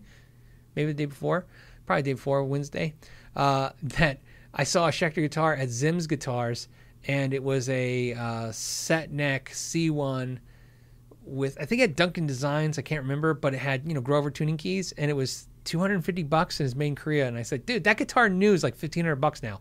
If you run those specs, right? Set neck, made in Korea, they're a thousand to fifteen hundred dollars for now for new for guitars like that. So it's just funny. Like that just tells you, you can't buy a better guitar for two hundred fifty bucks in my opinion. So, uh, look at, if you like Schecters like I do, don't forget to check out those used ones as well. Uh, I like the new ones, but used ones, definitely check those as well. Um, Grumpy Mike Guitar said, "And why not? Love the podcast." Thanks, Grumpy Mike. I enjoyed the video yesterday. You did the, he's doing a Thursday. What is it? It's like cheap pedals, but you had a cool saying. uh, Thrifty Thursday pedals. I'm pretty sure I'm close to right with that. So, um, so that was cool. Like I said, I, I got to listen to it. I, I listened to stuff like that. Um, Anyone who, uh, you know, supports or sub subscribes to my channel, if I, I see your channel, I, I try to support it by listening to it, let it play. I let it play on a loop. I'll put all you guys in a playlist and I literally just let it play. I, I work a lot where I'm just looking down. You know what I mean? Sometimes you're just looking down. You know what I mean? I look down, working on something, and I just have that playing. So sometimes I'll look over like what you're talking about, what you're saying. And so I get to enjoy it that way. So, um, uh, but yeah, that was a good video. Um, Okay. And then Andy says, look at the clock. It says, Andy says, Phil, oh, Andy jumped. See, I, I know what it is. It keeps jumping from, and, okay. Andy says, Phil, any opinion on the Gibson L P Tribute, the ones that are satin finish, and have you ever played a Gris five amp? They look sweet. Never tried one, but G R I E S five. I've learned this little trick when I index now. I got to just spell it out because otherwise I'm just telling you what I'm doing because I'm going to start spelling out stuff like that now because when I'm listening and I'm typing the index later, I'll just type the spelling. And otherwise, I always have to go back to your super chat and see how you spelt it. Um, I haven't tried the amp out, but I'll put a link to the uh, to their website so we can so I can take a a gander at them. Uh, Gibson, I, I think all the Les Paul tributes, I think all the Gibson tribute stuff, here's what it is. They're hit and miss. Like I said, they're cool guitars. Good investments if you buy them for the right price. They always go up in value. Some of them are the worst Gibsons ever played in fit and finish stuff, but that a lot of that can be corrected with some by taking it to a tech or doing it yourself. So that's the thing. So for the money, good stuff, but I feel like uh, a little remiss if I didn't say some of the worst Gibsons I've ever seen have been some of the tribute stuff, because again, sometimes it's like, man, some of the tooling marks and stuff, I mean, are really bad on those, but good stuff. And I did find Nicholas's super chat finally. It says, currently have an Ultra Strat. He's got the Fender Ultra Strat. Fender Pro Tele, Gibson Les Paul Standard, P R S Core, McCarty five ninety-four, mind you, he has that. It says, and I need to add a shred guitar. Okay, thoughts on either Ibanez R G five fifty or a Schecter Apocalypse with Sustainiac. Um, I'm a big fan of both. If you said, I want the eighties, thin eighties sound, I don't want to say thin like it's a bad thing, but that thinner kind of, you know, eighties sound. R G five fifty all the way, uh, but I think the Schecter Apocalypse Swiss Sustainiac is a better quality guitar. It's a cool guitar. I know I have a viewer here that loves this five fifty, so I don't want to, you know, he's, gonna, he's right now, you know, he's like, what? I mean, I love my R G five fifty, but I think the Schecter uh, Schecter Apocalypse with Sustainiac is a sweet guitar. Plus, the Sustainiac is a new thing, man. It's different. Um, what I will caution you about, because I have an R G five fifty, and here's what I will tell you. It's fun to pull that thing out. I literally say, as a joke, the neck feels like a row of saltine crackers. It's so thin. It's so thin, it's kind of fun, but it also is so weird. You play it, it's, you know what I mean? It's kind of its own thing. Um, and I, I have to tell you, when I play an R G five fifty, when I play an Ibanez like that, for me, it's... About, I had one when I was like, you know, seventeen. So when I play it, it's like, oh yeah, I remember being seventeen. that's a, that's all it is for me. It's not like, wow, this thing's great. It's great. It's just, it's a memory. It's a memory of time. So, so that's, so be, to take that for what it's worth. Um, okay. Ben says, after fifteen years of playing Epiphone, I got a Gibson seventeen Les Paul, uh, tribute gold top satin and a Spark. Oh, I thought we did this one already. And he said, oh, no, we didn't. And he says in Gibson, the, oh, he got a Spark, and it came today, twelve days from the order, which is good. Guess what he's doing this weekend? I'm going to say you're going to play your Gibson into that Spark. Now, do I get some? Oh, I got five dollars super chat for getting that right. That was pretty good. I did good. it's a, I should have read that like an old Johnny Carson bit. What is... going to be playing it this weekend. Anyways, uh, all right. And maybe it wasn't even that funny. I don't know why I'm laughing so hard. Okay, uh, J- Jim says from from a marketing perspective, which products are the most overhyped? Okay, here's the question: guitars, amps, pedals, cables, et cetera, or is it still all of them? I, I think it's I think it's hard. I think it's changed so much in the last few years that it's hard. Uh, it's not fair to say this, but over the time period, cables have been the most s- silly marketed thing. You know what I mean? Was it was it Vox? So many companies ended up doing it. I can't. I feel horrible saying Vox did it because Vox did do it, but there's probably others. Vox. Remember when Vox came out with cables? Like one was for bass guitar, one was for electric guitar. I know some of you really techie nerds are going to be like, man, but let me tell you the differences. Their low frequencies travel through the copper at a different speed. And I, I, but I mean, it was just, I remember thinking like, what, what, what is that? What happens that you're at a show and you're like, hey, got a cable? Yeah, but it's for bass. Ah, crap. I have guitar. And then they had an acoustic one. They had an acoustic guitar one. They had an electric guitar one. They had a bass one. Here's what I remember. This is true. I remember we were dealer. That's how I know this. We carried all three. This is what happened. We sold all the electric guitar ones. And then we blew out the bass and acoustic ones to dudes who are like, hey man, I only got six bucks for a cable. And we're like, well, here's a sixty dollar cable. You can have six bucks. It says for bass, but you can plug your guitar into it. So yeah, cables got a little out of control to the point where we know even, uh, uh, what is it? Uh, Monster Cables got sued. Now I think that was for H D M I, had nothing really to do with our side, but for claiming stuff that wasn't true. So cables have always been a little bit on the silly stuff. The thing about cables that always made me laugh back in the day was cable companies, guitar, guitar cable companies, companies that sold cables were the only companies I knew that could walk in a shop and literally throw one hundred dollar samples at you like they were, like they were Twizzlers, like candy. Like I remember one guy came in with Ziola, thousand. It was a thousand. Was it a thousand dollars? It wasn't a thousand dollars. It was silver cable. It was like a hundred and fifty or two hundred fifty dollar cable, one hundred fifty bucks for like ten feet cable. and he gave it to me. And he's like, here you go, try this out. And soon I, I know you'll be calling me to order these for your store. And we're like, what the hell? So yeah, we would get all these cables uh, all the time. In fact, it, it was for years. It sucked. Well, it was great, but sucked because I had like fifty. And my per, I my personal cables were like fifty mismatched branded cables of all these free cables I got off the years. So I just used those. And over time, why I said it sucked was you start realizing like I couldn't start telling the difference after time. Like, is this my hundred dollar cable or is this my twenty dollar cable? Like I can't tell. It's just the same thing. Um, so. Uh, So yeah, I mean, all of it's hyped, but the cables were always, always what stuck out. I think the cable thing's toned down though. I think everybody's gotten more practical and realistic about cables. I don't think there's as many ridiculous claims about cables. Cables are important. Don't get me wrong. Okay. They are important, but some of the claims got a little silly. Uh, and then if I was going to say, just, you know, for fun, let's say, uh, you said, you said guitars, amps, pedals, cables. I'm going to say cables most, uh, uh, ridiculous, then pedals, then guitars, then amps. Probably amps are probably the least. You know what I mean? Because it's hard to hype the amps. You know what I mean?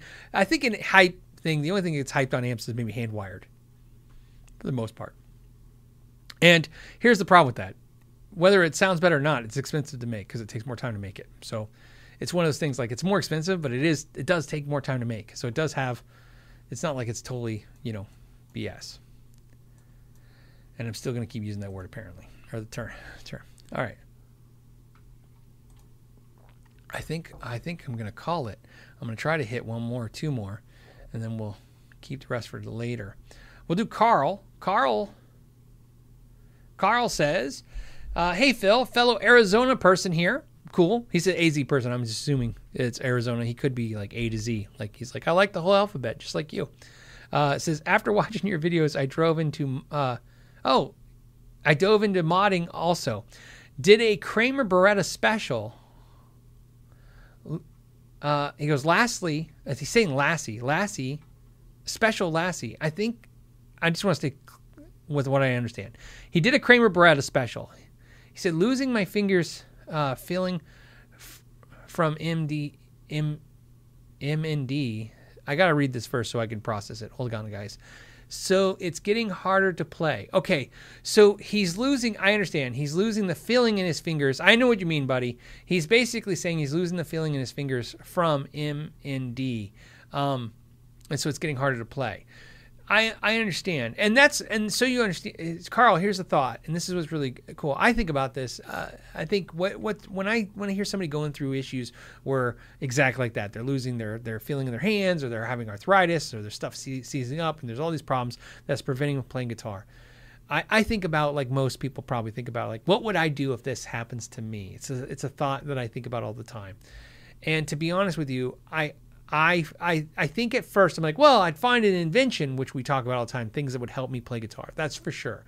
But I think uh, for me, I find joy in so many aspects of the guitar stuff. So it's not only just playing the guitar, but I find joy in repairing it or working on it or modding it and um, or or all kinds of things, you know, right? Doing all kinds of stuff. So I think um, if that's what's happening to you, you're losing the feeling in your fingers and it's getting harder to play guitar. Um, obviously try to find anything that's going to help you. I've, I've done some videos that I'm not saying they're going to help you, but just keep in mind, I have videos search for them where we've talked about all kinds of products that are designed to help people kind of, uh, you know, lengthen the amount of time they can play guitar as long as they can. But like I said, I'm glad you got into mods and stuff, because that's one thing that I think even when you lose a little feeling in your fingers and stuff, I think you can still do some of the mods and do stuff like that. So find find the joys in all this aspects of this is uh, how it works. And the reason I say that is because a lot of the joys I have is a lot of us are we're in love with guitar as a secondary thing. In other words, we wanted to play on a stage. A lot of us like, hey, I want to be a rock star, right? Or a blues star, whatever. And I want to be a rock star. And then that didn't work out. So now this is my, this is what I'm doing now, and it's making me happy. So don't be afraid to remember that there's other things besides just playing the guitar that can make you happy around the guitar itself.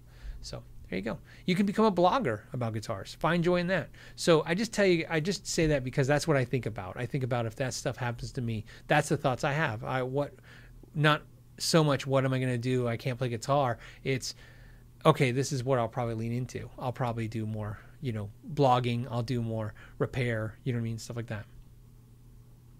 Okay, now I know I might have missed a, su- a couple super chats here and there. And...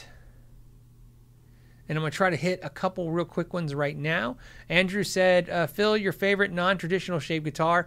Uh, you know, I, I think right now it's the V guitar. I don't know why. I have it in my head that I want a V guitar, uh, a flying V, a Gibson flying V. Or and actually, I want an Epiphone. I want, here's what I want. I want a white Corona Epiphone flying V.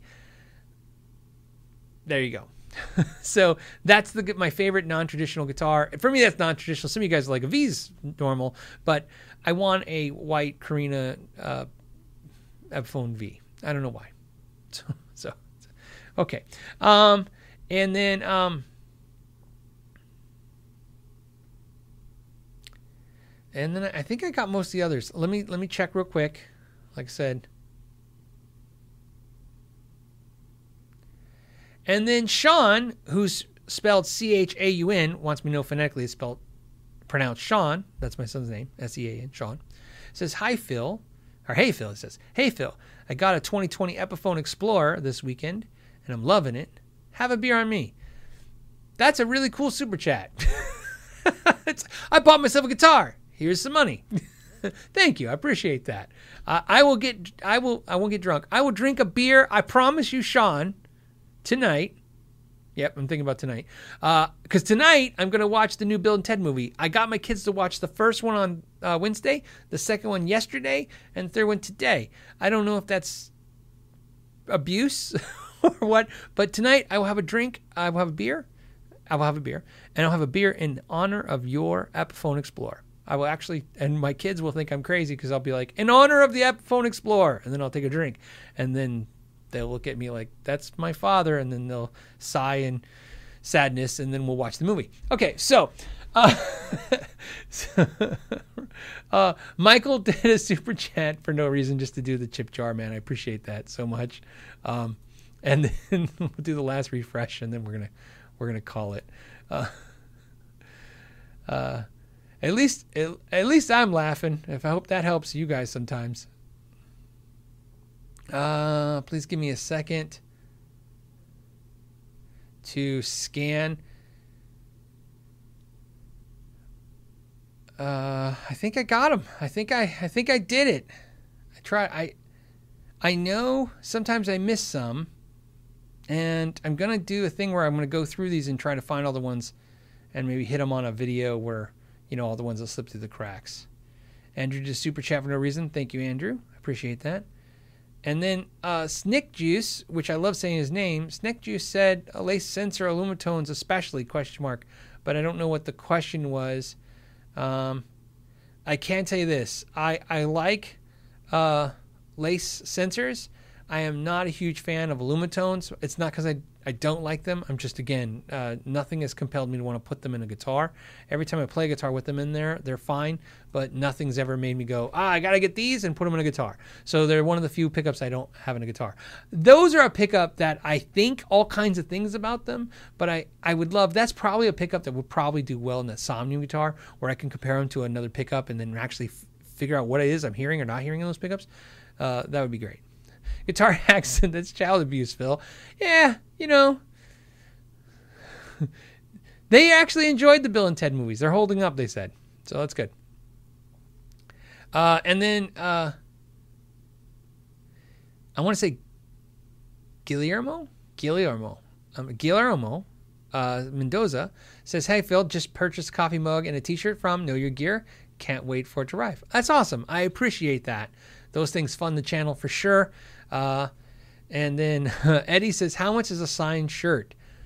I don't know why you would want me to sign a shirt, but I wouldn't, uh, uh, you know, if you, uh, you would have to, Eddie, I don't know why you would want this again, but, you know, God bless you for the kindness of even asking. Uh, to get a, a shirt signed, what you would have to do is email at ask know your gear at gmail dot com. I would forward the email to my wife. She would, we have the entire, I know you buy the shirts the same way I do on Teespring and stuff, but so you know, my wife is, uh, uh, has like the entire ability to print, a, make a shirt here. Like, she physically can make shirts. A lot of the shirts I wear, she's just making them for me. She has the presses and all this stuff and the, the printing systems and stuff. So she would print you a special shirt and then have me sign it. I, I, I, uh, I've signed like three things in my entire life, and that's how I do it. She does it, and then I, I sign it, and then, uh, you know, and then she'll, you know, so that's how you would do it. Ah, Christopher says it's pronounced gizmo. Okay, I hope that's... Um, Jimmy says... We're going to end on this note with Jimmy. Jimmy McKee says, would you sell K Y G pickups even as a small batch or two? Look, I I, I got... You know, you guys know I make pickups. I, I'm going to just tell you right now, the guitar, obviously, for the Great Guitar Build-Off, ha- I wound a set of humbuckers for that guitar. Um, I, I don't, uh, I, yes. So I'll just tell you now, and then we'll end on this note, because most people have dipped out by now. So if you're watching me an hour and forty minutes into this thing, you're probably a good viewer. Uh, and, and, and I appreciate you. Um, right now downstairs, I am, I am currently winding, uh, pickups. Uh, and what I mean by that is for the three hundred, now this isn't the unofficial tease of this, so you guys know. The channel is at two hundred seventy-five thousand subscribers. It hit two hundred seventy-five thousand, I think, yesterday, two hundred seventy-five thousand.